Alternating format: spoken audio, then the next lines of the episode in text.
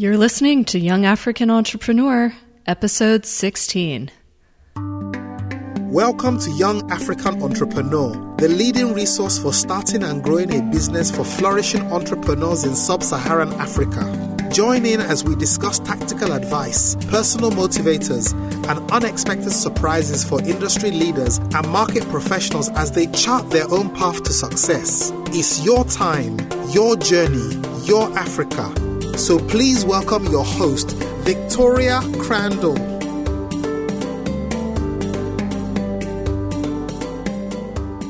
Hey, listeners, welcome to another episode of Young African Entrepreneur. I'm your host, Victoria Crandall. Today's guest is Sam Gikandi, the CEO and co founder of Africa's Talking, a pan African mobile technology company empowering developers across the continent. Prior to Africa's Talking, Sam worked for Morgan Stanley, the investment bank, in the US and Hong Kong. In the Asia office, he helped build the high frequency trading platform and led a team trading hundreds of millions of dollars per day. In 2010, intrigued by the burgeoning tech scene in his home country of Kenya, he set up with a co founder Africa's Talking. While it started as a side hustle, two years later, Sam took a full time COO CTO role in the company, developing the software developer facing aspect of the business. As demand for business APIs in Kenya exploded with the strong growth of tech startups and mobile money payment solutions, Africa's Talking software developer business also took off. The company turned profitable only after one year of operations. Africa's Talking helps the growing software developer community across the continent integrate into the telecoms infrastructure by simplifying the required processes and technologies. It offers APIs for short codes, payments, and communications, including bulk SMS, USSD, and voice. Africa's Talking is in seven African markets with its hub based in Nairobi, Kenya. Last April, Sam and his team closed an $8.6 million fundraising round that was led by the IFC's venture capital arm which Africa's Talking will use to further its expansion, especially into Francophone West Africa. I thoroughly enjoyed my conversation with Sam, who's a real thought leader. Sam explains why he's bullish on Ethiopia, why capital is overrated in the early stages of a startup, and why he advocates sharpening your toolkit before diving headfirst into entrepreneurship. So make sure you listen to our entire chat. As always, you can check out the show notes on yaepodcast.com. Without further ado, here's my conversation with Sam Gikandi. Sam, welcome to Young African Entrepreneur. It's a pleasure to have you here. Yeah, great to be here. So I'd love to know, Sam, what inspired you to become an entrepreneur? I think for me, it was more by mistake, to be honest. So I, I went to college in the US and uh, worked in the US uh, in, in investment banking. And and uh, around that time, we formed Africa's Talking with uh, Eston, um, who was in Kenya at the time. And that's your co-founder? Yeah, that's my co-founder. Okay. Um, and at the time, it was very, it was just almost like an adventure for us. You know, like let's let's form a company in the tech sector that will start looking at opportunities there. Uh, we thought there would be opportunities in uh, e-commerce, um, helping shopkeepers access global markets, and and then we pivoted to group buying, so concept similar to Groupon. All this time, I was actually working full time in um, in the US, and and then later in Hong Kong. So for me, it was it was more of just an exciting thing that I knew I you know I had a job, so it wasn't out of necessity per se. It was more of okay, so let's now that we have all this experience, um, you know, I've been working in tech for a few years. Like, let's see what we can do for you know for the continent. So about two and a half years later, so I, I, left my job in Morgan Stanley in 2012 and decided to give this like a proper go. So I moved back to Kenya from Hong Kong and um, yeah, and really just started looking at uh, what the company was doing. And by that time, we had pivoted to mobile and and I kind of played more of a COO role initially, like really uh, COO slash CTO, like really helping the business you know, build its technology platform and understanding the local landscape and basically leveraging my experience in in the industry to just make things a bit more organized and see we could build something that would deliver consistent revenues and yeah and in the long run make a viable business. So i i don't i don't think there was anything i can really point to and say you know when i was growing up i really want no i i, I think for me it just I just things worked out the way they did. And and then incredible timing meant that we started solving a problem that people are willing to pay for uh, back in 2012 yeah, and since then it's it's just been a consistent and systematic build out of the company and the platform, and yeah, and uh, as I say, the rest is history. So yeah, I, I can't I can't really place like one thing that you know that, that I can say that's you know in my high school or in in my college or something like this really made sense. Um, it's just how things played out, and yeah, and, but it's been fun, and um, yeah, I'd definitely do it again. Okay, uh, th- there's a lot to unpack here. So, um, I wanted to briefly touch uh, on your previous your previous career uh, working in investment banking. Um, as you mentioned, uh, you were working with Morgan Stanley, and you were there for about six years after you graduated from university in the U.S. And what were the major lessons, if any, that you learned from the bank that you've been able to apply to your career as an entrepreneur? Yeah, good question. Um, yeah, so I think working in working in a place like Morgan Stanley teaches you that anything is possible because, um, especially, I, I, think for me, I, I, can really point to the last two years of my career there, where I was working in this high frequency trading group that um, was about eight engineers handling about two billion dollars worth of trades every day. Uh, wow across across three continents and and really just seeing things working at that scale for me was it was very eye opening and obviously the technical uh, side of it like i had great mentors so i worked with some very experienced engineers uh, some of them in their 40s that were still writing software and building stuff um, and you know the whole culture was around let's get things done. Um, it wasn't around, you know, politics and all these other things.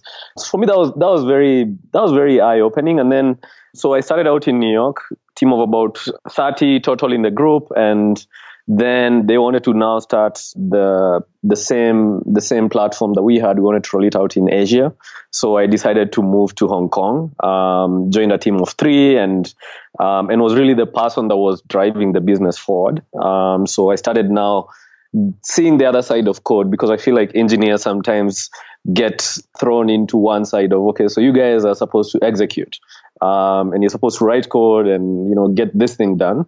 Uh, so I went from that to actually making decisions, and every day you're told, so today you have fifty million dollars, and you know, and you need to turn it into profits for the for the group, um, and you have to make a lot of decisions. Uh, you have to interface with different teams.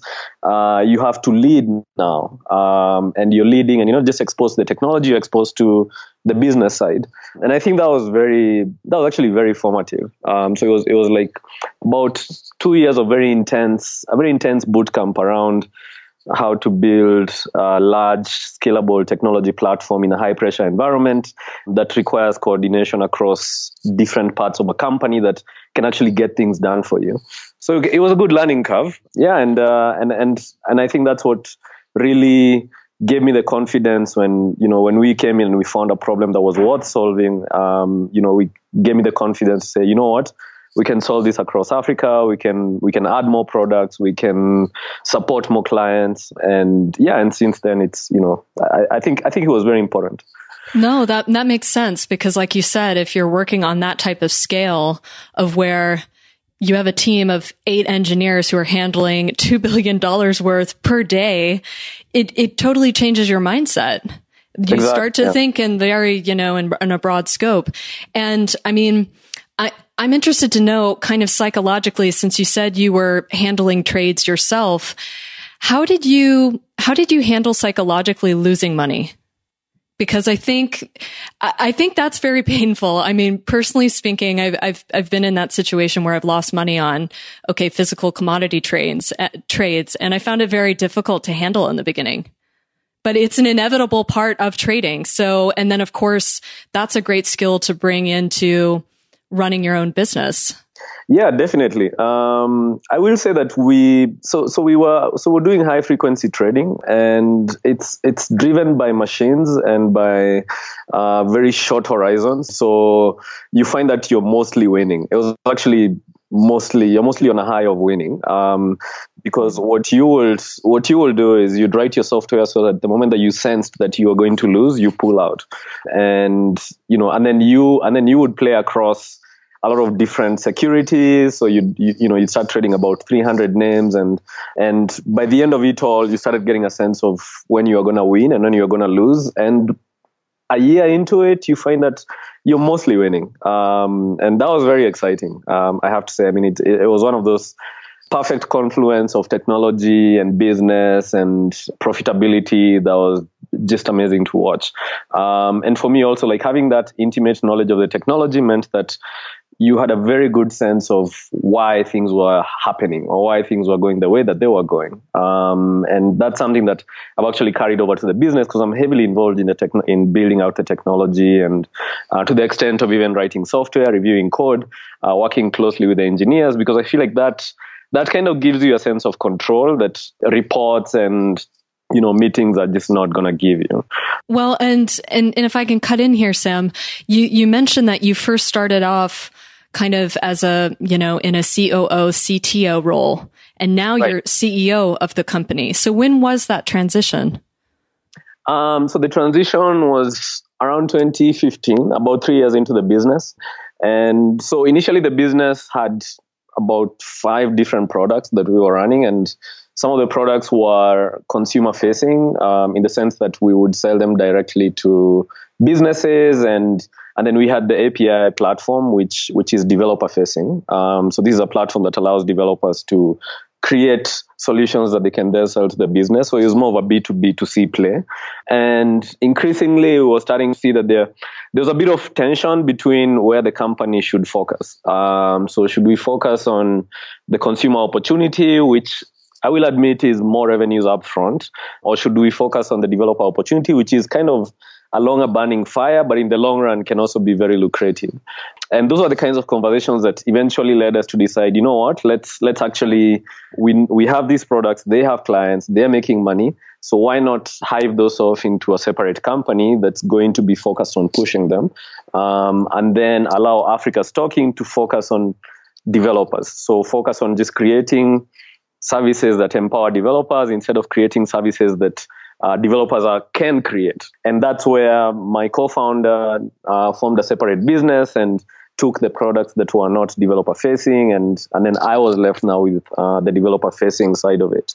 Um, and I think part of that it was an easy conversation because I have a technical background and and he doesn't, so it was easy for me to even articulate or grow the business because it's when you sell to developers, it's it's actually important that you are a developer. When you're building this kind of technical business, then uh, having a technology background is actually important. Whereas for him, he was more naturally inclined to think about consumer facing opportunities and you know customer experiences and you know that kind of um, you know that kind of opportunity that uh, the company was clearly not going to pursue as aggressively as as we were at the developer side.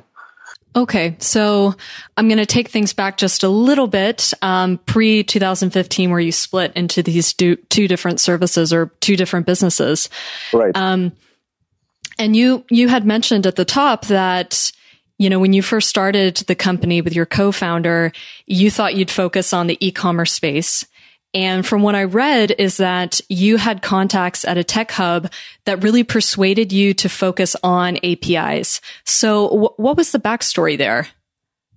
Right. Um, yeah. So, so what happened was in 2012. Actually, we were about to shut down the business, but uh, we we got into this accelerator in San Francisco.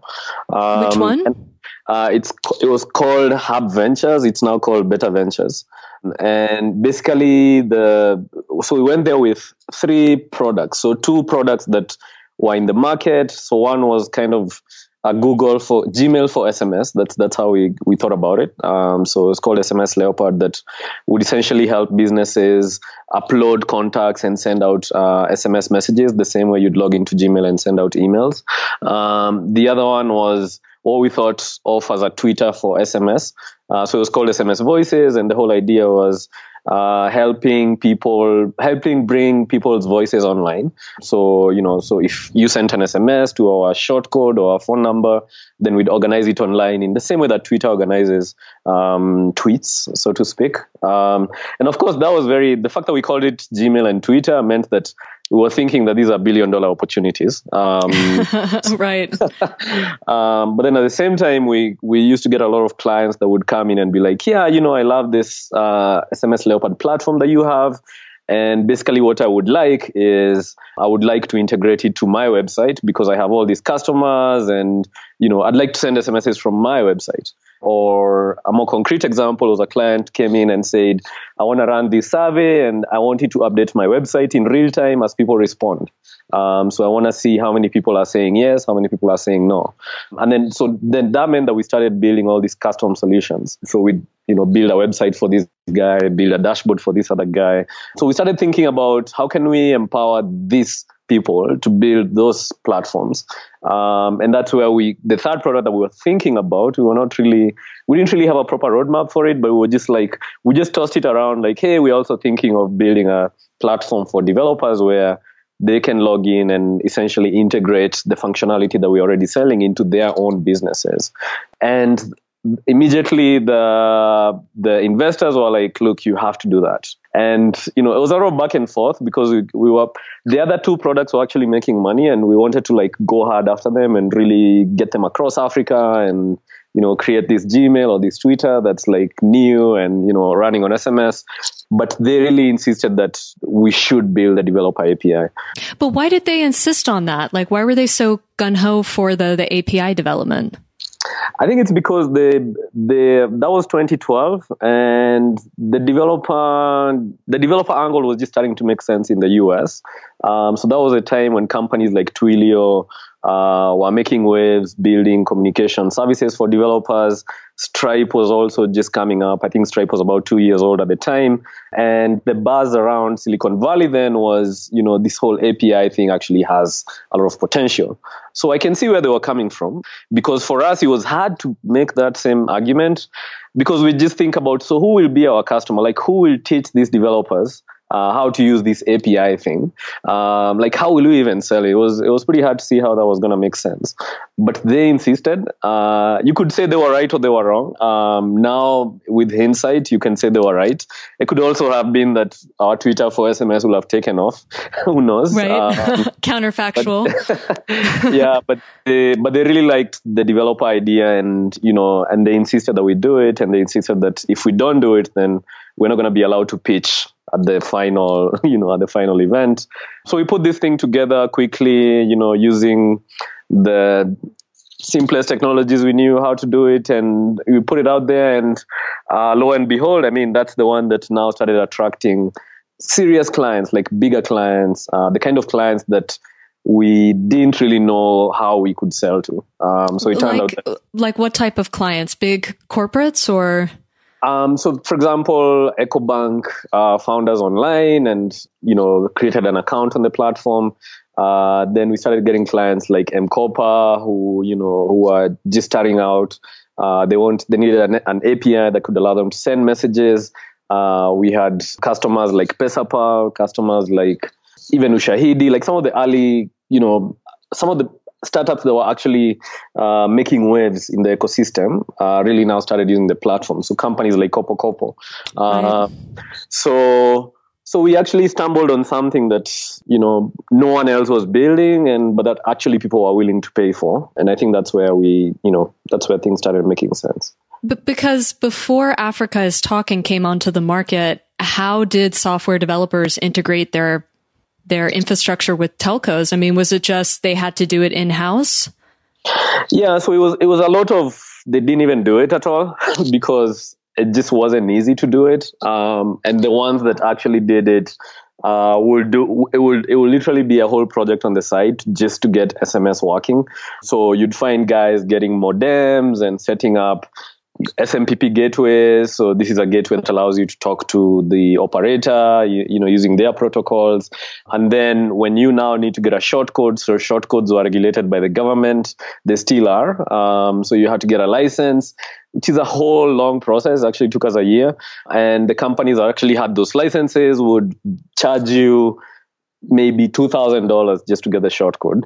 So it was, and it was a very opaque space as well. Space. So there was there was no clarity around how much these services were actually going to cost you.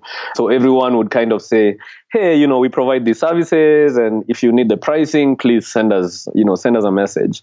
And then when you send them the message, they start asking you for your business plan. They start asking you for you know they start trying to feel you out see how much can you actually pay for this. And of course if they sense that you're a small startup that's trying to like test something out in the market they'd quickly they'd quickly be like you know drop the conversation.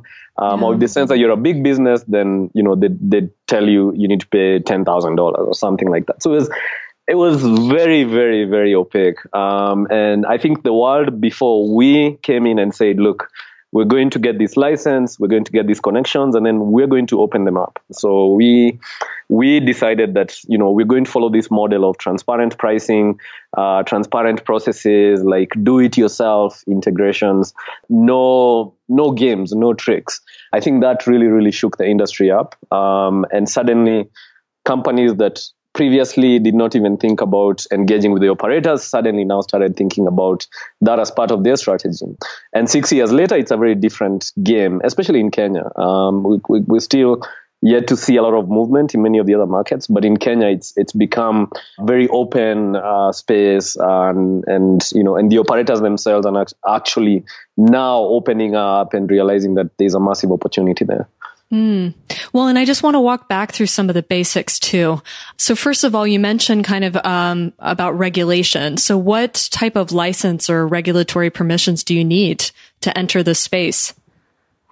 Yeah, um, so so you basically need a license from the communications authority in, in the country where you're operating, because you and and it's it's actually necessary because essentially what what you're getting is a direct channel to communicate with anyone in the country. Um, so when you get something like bulk SMS, or when you get a short code, or you get a USSD service, you're essentially uh, been given a powerful platform that can actually be used to reach anyone in the country. Um, and that's even more powerful than the internet because you're talking about SMS. So you can literally talk to everyone in Kenya today on our platform if you wanted to do that. And they would get this message and by the time you're hitting 100,000 people, it's quickly now a political issue. Any client that we have that's doing 100,000 plus, um, the level of KYC and just confidence in what they're doing that you need is, you know, you have to be very, very careful with what kind of communications are going out. So the government has a lot of regulations, and these are around what you can, what you cannot do, um, around how you empower the consumers to have control over the communication. So, you know, so things like opt out, things like when you can send messages, um, things like who can send messages. So, you know, so the fact that you have to be a business. So these are all of things that, you know, they, they kind of take care of. And which means that they actually want to have some kind of recourse in case someone just walks in there and, you know, starts blasting everyone. Uh, of course. That, okay show up at the stadium tomorrow and pretend that, or someone sends you a message from M-Pesa telling you to send money to their phone.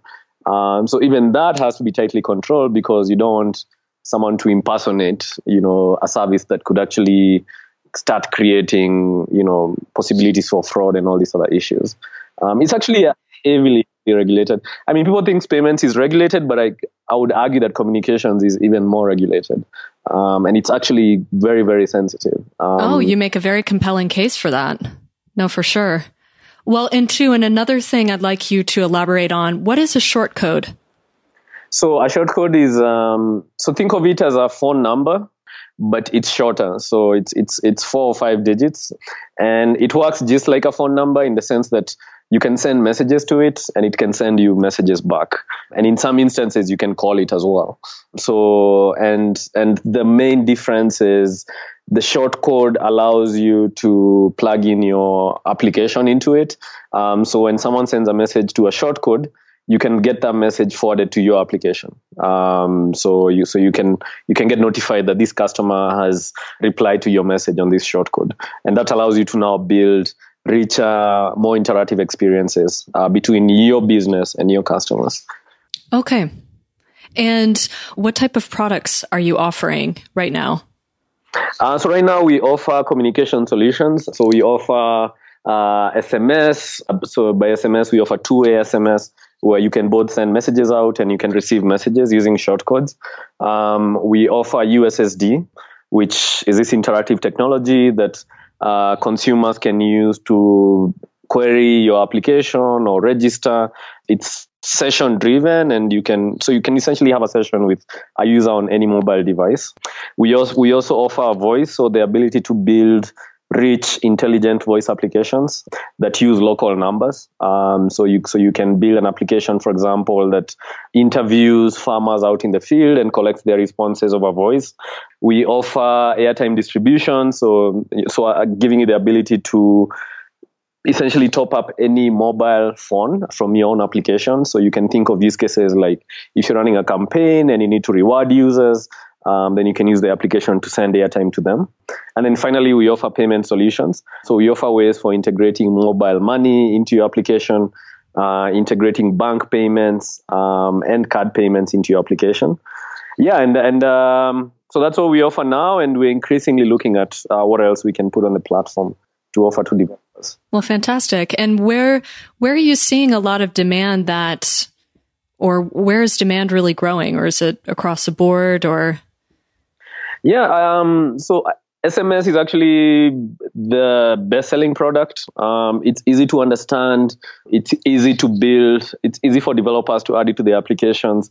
It's literally one line of code, and you can start sending messages using your application. Um, so we find that to be very high growth area. And then payments is also increasingly becoming more digitized. So mobile payments is, especially in East Africa, we are seeing a lot of movement there as well. Yeah, but uh, yeah, but you know, bulk SMS.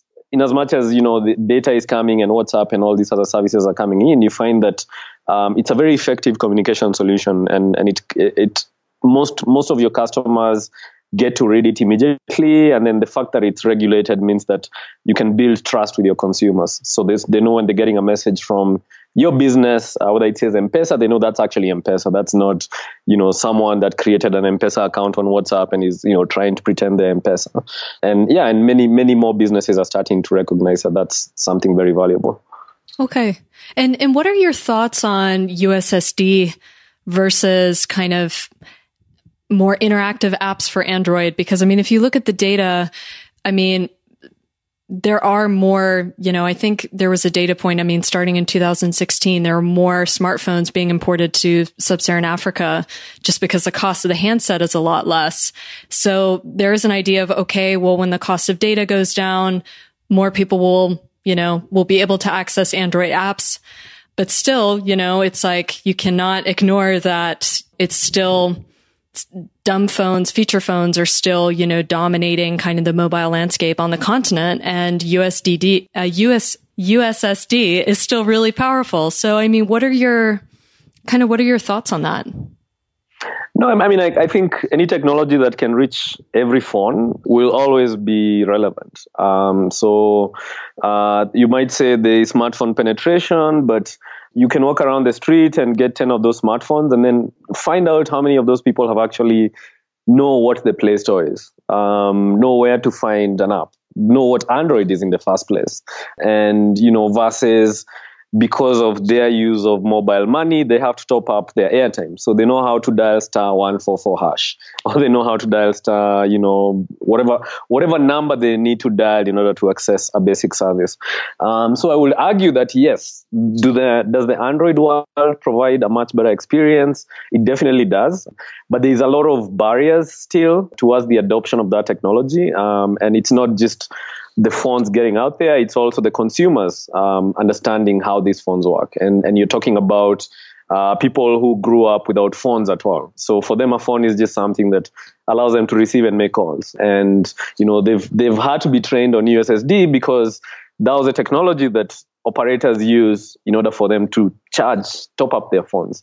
And in the end, there's also this cost of data, there's network coverage, there's, there's a lot of other factors that USSD just doesn't it doesn't have those barriers at all. So i do think that it's universally it's a universal technology. It's something that i think africa has grown up with. It's something that i think will be relevant. I think the largest barriers right now in many of the markets are actually cost. Um, so the cost of that the operators uh, slap on the USSD sessions can be prohibitive. I'm thinking of markets like Nigeria, for example. Um, Kenya, the costs have come down quite a lot significantly and um, and the use is very robust.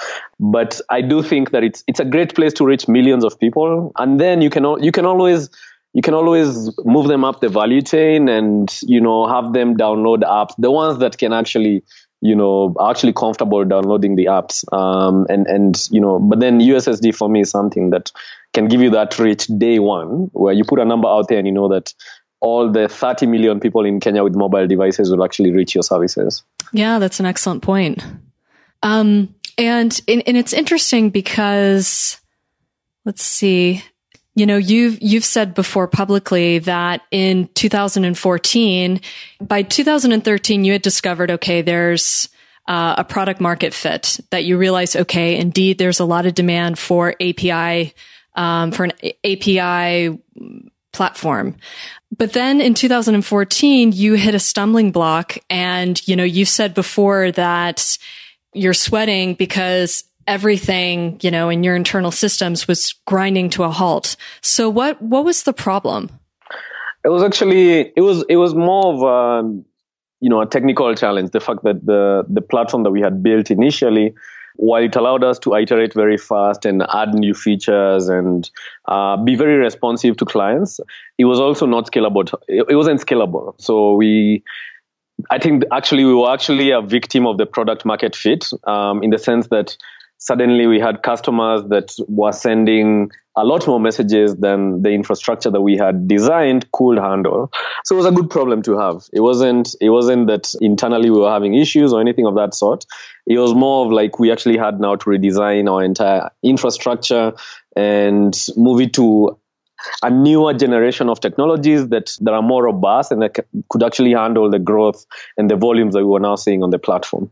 Yeah, and that that's exactly what we did. So, you know, so 2014, 2015, spent a lot of time just, you know, rethinking a lot of the decisions on the technology side that we had made and essentially uh, ended up with a much more robust, much more scalable platform that you know that now to this day has allowed us to grow you know orders of magnitude more than what we were doing in in 2013 2014 and did that did that um require a lot of investment? Yes. So uh, it did. I think it was actually easier than uh, it would have been if we had done it later just because at that time we were actually two engineers in the company. And you know and we we moved fast because we were two. Uh, sometimes people think that more engineers mean that you move faster but sometimes uh, when you have too many cooks in the kitchen like it can actually be harder to like make decisions or execute. So there wasn't so much of a cost in terms of manpower. It was, it was more of a cost in terms of the servers that we had to bring in and you know um, you know just how how big of a plant we were now running. Um, but then the good thing is we were doing this out of customer demand. So this was actually funded by the customers. Um, we didn't have to raise money or you know do anything crazy to get there. The customers were actually the ones that were creating this need for a bigger platform. Um, so yeah, so it was it actually worked out pretty well. Okay, perfect. Well, and and I'm fascinated to know what is it like to negotiate with the telecoms? Is it hard to get them on board? Definitely. Um, yeah. I mean, we, yeah, and, and because you really have to find your angle. So telcos understand money. Um, so it's it's good when you go with a product that they understand, and they usually understand uh, content. So there's so there's a product that allow, allows them to distribute content and essentially charge uh, airtime. So they, they bill you on your airtime wallet. So that's that's usually one of the products that we put in front of them. Um, they don't understand developers yet. The tide is kind of slowly changing, but uh, every time we we sit in front of an operator and we tell them, hey, you know, we're here to like uh, help you onboard these 20,000 developers that we have on the platform. invariably the first their first reaction is no, we're not going to do that. Um, like, why should we allow these hackers, as they understand them, mm. uh, to gain access to our customers who, you know, as we understand, they have actually spent a lot of time, a lot of money, and a lot of resources in acquiring and keeping. So it's never a straight sell, and you know, and different telcos, you know, have you know different approaches that we that we kind of go go at them with, but uh, but we understand that that's a challenge that you know all these developers would invariably face if they were to go there alone, and it's easier that we're going there with twenty thousand you know accounts on the platform that we can say, look, uh, these are the guys on the platform, and these are the kinds of applications that they actually have created. So you know, so like it's it's kind of uh, it's tough, but but there's there's a business case for it, and and now that we I think we've been able to convince about 20 of them across Africa, you do start getting to that, getting over the hump, and getting to that next stage where they now know you, and you know, and and now that we have partners like uh, IFC and Orange, um, I think that actually now starts making things a bit easier. Right, and did you did you ever get the sense that they saw you as a threat? Like, oh, you're a middleman or intermediary. You know, why can't we just access these potential customers directly?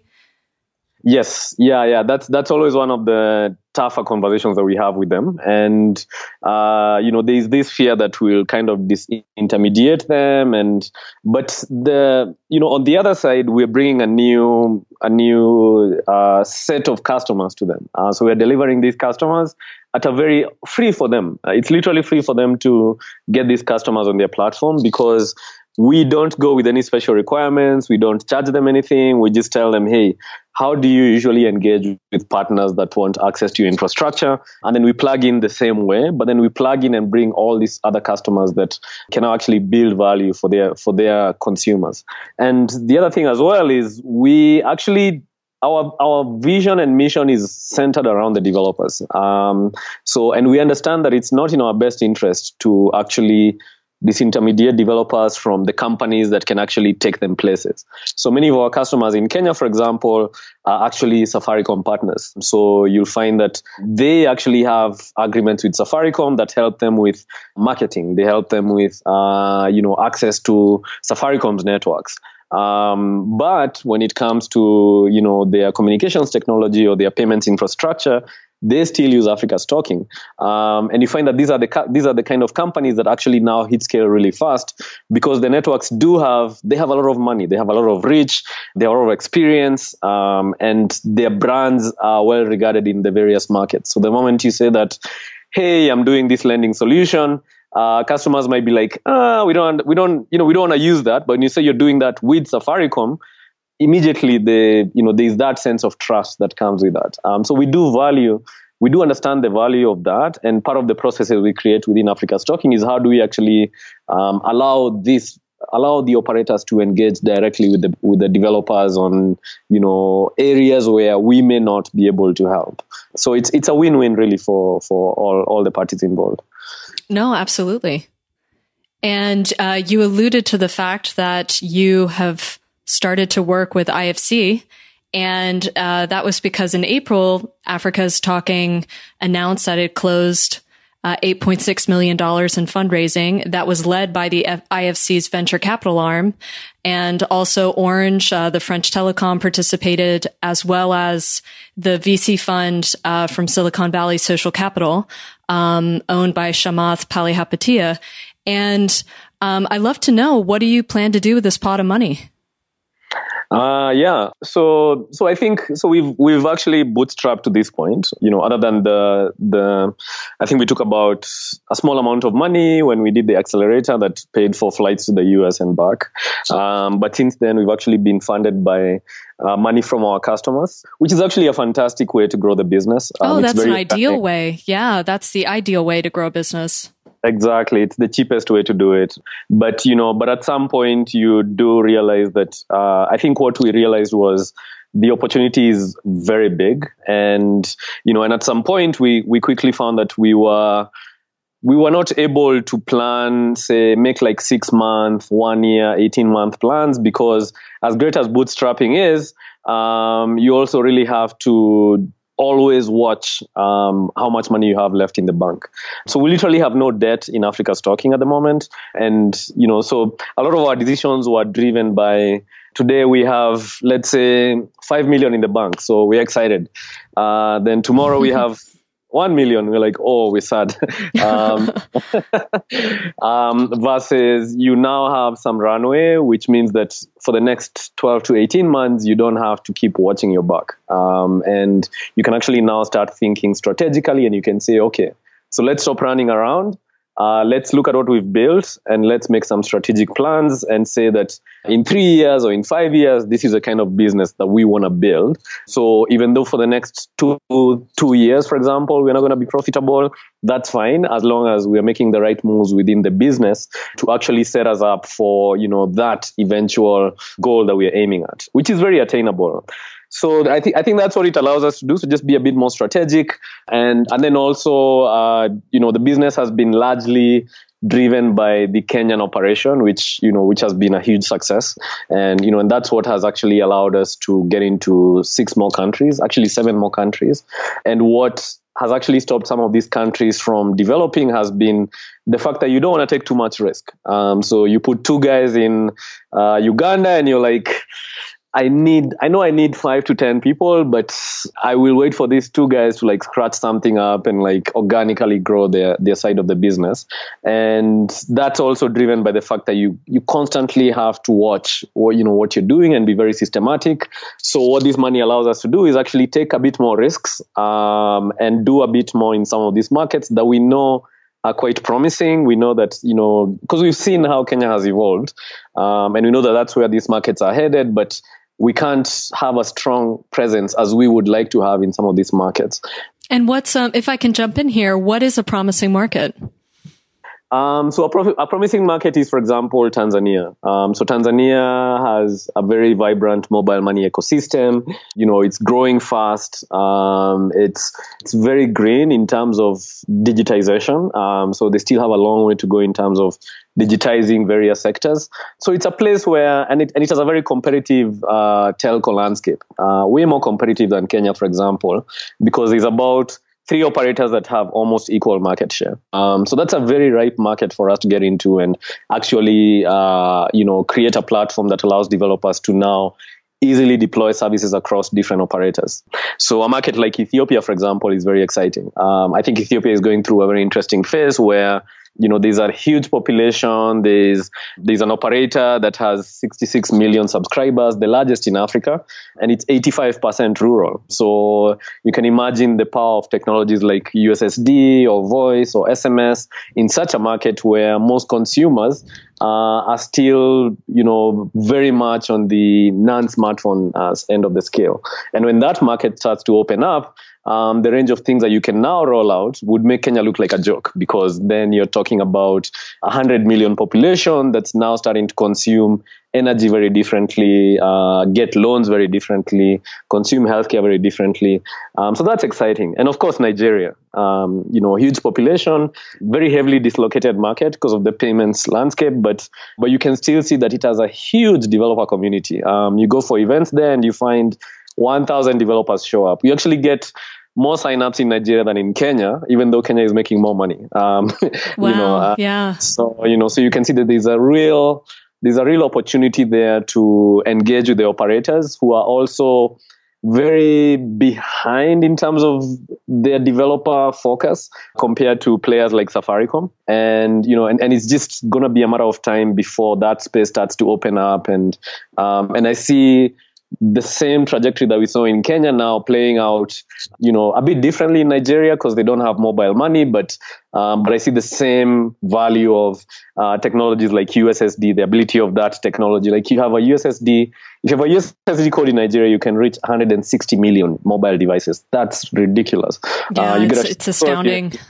yeah so so you know so you can see the potential in those markets that we really want to develop and you know and see how that goes Okay. And the last 10 minutes, I want to transition a bit to focus more on your thoughts on entrepreneurship. And first of all, I, I want to know, uh, what was your, what was one of your biggest failures as an entrepreneur and what did you learn from it?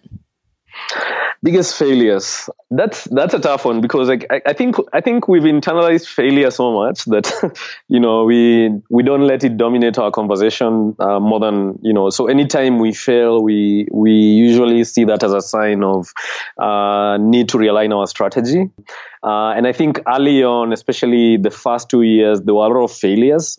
So, for example, in 2010, there was a failure to recognize that the internet was still not a thing. So we spent a lot of time on uh, the e-commerce angle, and you know, while if you look at e-commerce, the first thing you have to build is the infrastructure. So unless you have the Jumia money where you can actually like throw millions at marketing and hope something sticks, uh, you actually have to look at do, are there payment solutions that are trusted in this market? Are there communication solutions that are trusted? Uh, what's the logistic framework? Um, you know, what's the internet penetration? Um, so I think a lot of those early, I'd say the first the first one year, two years was spent just making mistakes. Um, and and the thing is, and that goes back to failure, is I don't really consider it a failure. I see it as something that helped us evolve to the idea whose timing had come. So you know, so we we eventually found something that clients uh, that were going to grow to commercially viable or are going to become huge commercial successes were actually looking for this service.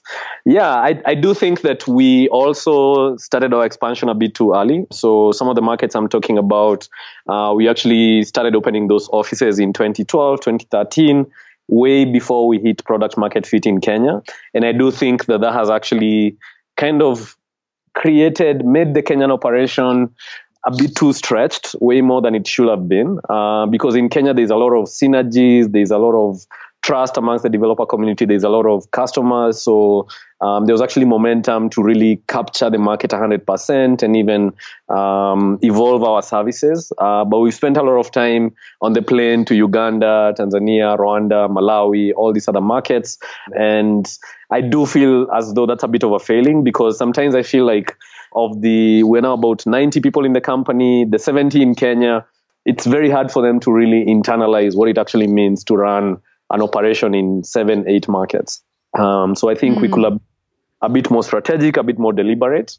But we, again, we're looking at how to turn that into an advantage. Um, so how do we turn the fact that we now understand uh, the Malawi landscape into opportunities that can now allow us to grow up very fast in that market? Um, and yeah, and it and it also means that we have uh, maybe 10 nationalities plus in in the you know in the company which is just i mean it's very hard to overstate the what that brings to you know to, to, the to the company in terms of diversity of ideas and experiences and and creating that pan African sense in the company that sometimes when you wait too long um, can be very very hard to you know to bring back and you know and and, and create.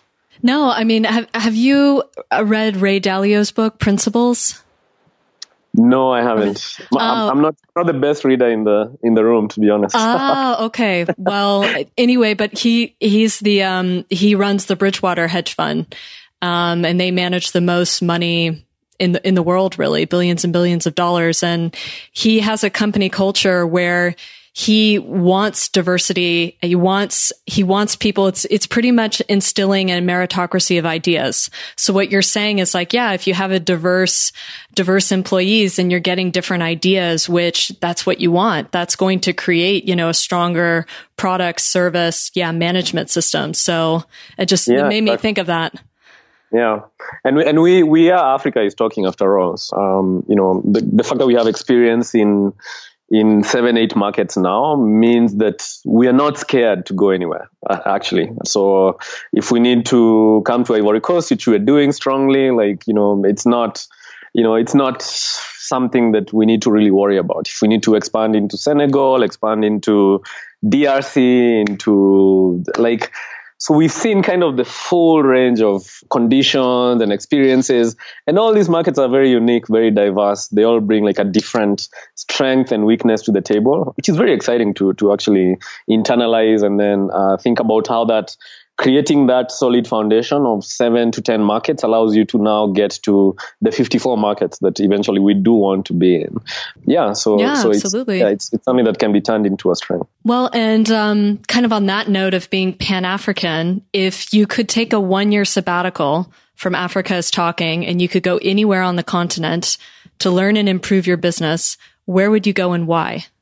I would actually go to Ethiopia. You know, I, I, I just, I find that, I think that uh, I like the way the can, I like, first, I like Ethiopians. I, I like how open they are to ideas and, and how welcoming and, and there's a certain empathy with them that, that I find um, is very unique amongst Africans. Maybe it's because they all eat around in, in, in a plate and, you know, they, they, and then I, I think we were there for all of one week and we actually got to meet, uh, to get a meeting at the Ministry of Science and Technology.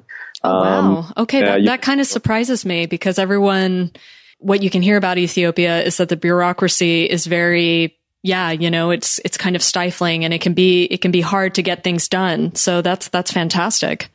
Yeah. Um, I think, I think the country is changing and, and I think there's a very, there's, there's going to be a very concerted and organized push by the government to now bring ICT services to the fore and and empower their citizens. And you're talking about 100 million plus uh, in the country. Um, so I think the the potential of some of the some of the ideas that we've actually seen in Kenya, um, some of the ideas that have opened up access to energy, healthcare, education, can have a massive, massive impact in this market.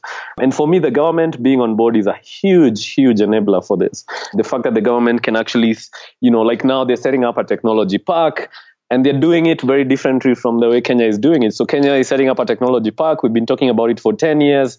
Um, there's no actual businesses there. Um, the technology park in Ethiopia is maybe a year old and there's about 40 startups in there. You know, there's, you know, they, they say you find guys in this place that's under construction actually working on artificial intelligence or working on all these interesting ideas. Yeah. Uh, so I think I think I think it will actually evolve in a very very interesting way. I'd say Nigeria as well has Nigeria has a lot of energy, but I don't think the government is um, as switched on as the Ethiopian government is really looking at uh, being. So you know, while I do think Nigeria has a you know bigger market, obviously, and you know, there's already a lot of the ecosystem there is already has a lot of players, there's a lot of communities, there's a lot of energy there. I do see a lot of ideas hitting the wall there. But yeah, but I, I predict Ethiopia will actually, you know, really develop and, and, and for me, it will be interesting to see and maybe be part of that conversation just to understand what it takes for like an African country to really uh, use technology and leverage technology to, you know, just transform uh, what happens in a country. Well, and, and you're right that it's, gosh, in the last couple of weeks, you almost feel every couple days there's breaking news coming out of Ethiopia that they're opening economic sectors up to foreign investment, pr- private investment, making peace with Eritrea. They ended, um, the state of emergency. So it's just, exactly. it's, yeah, it's like everyone has their eye on Ethiopia. It's going to be so fascinating to see what happens there. Yeah. Yeah. And if you had a billion dollars, which sector in Africa would you invest in? Education. I think I think the biggest thing that will hold back the tech revolution is and that will turn us into just consumers and not creators of technology will be the lack of those four years that the brightest kids spend in university literally not getting exposed, uh, learning very old technologies, or being taught by lecturers who don't understand where the industry is going. For me, that's that's the biggest uh, problem that we face, um, and I think we need to think about this for the extremely long haul. Um, so you know, so there's there's the immediate, there's the here and now industries of like you know energy. I mean, there's a lot of opportunities now, but if we really want to take hold of the tech narrative in Africa, um, we really have to create an environment within the education, the training system that allows these geniuses to be challenged, to shine, to gain access to you know the best in the world. Um, because yeah, because I think we have the smartest people. I mean, a country like Nigeria with its 200 million population, if you find the smartest kids in Nigeria. I mean, they they are as smart as anyone in the world. Um, oh, absolutely. The smartest kids in Ethiopia.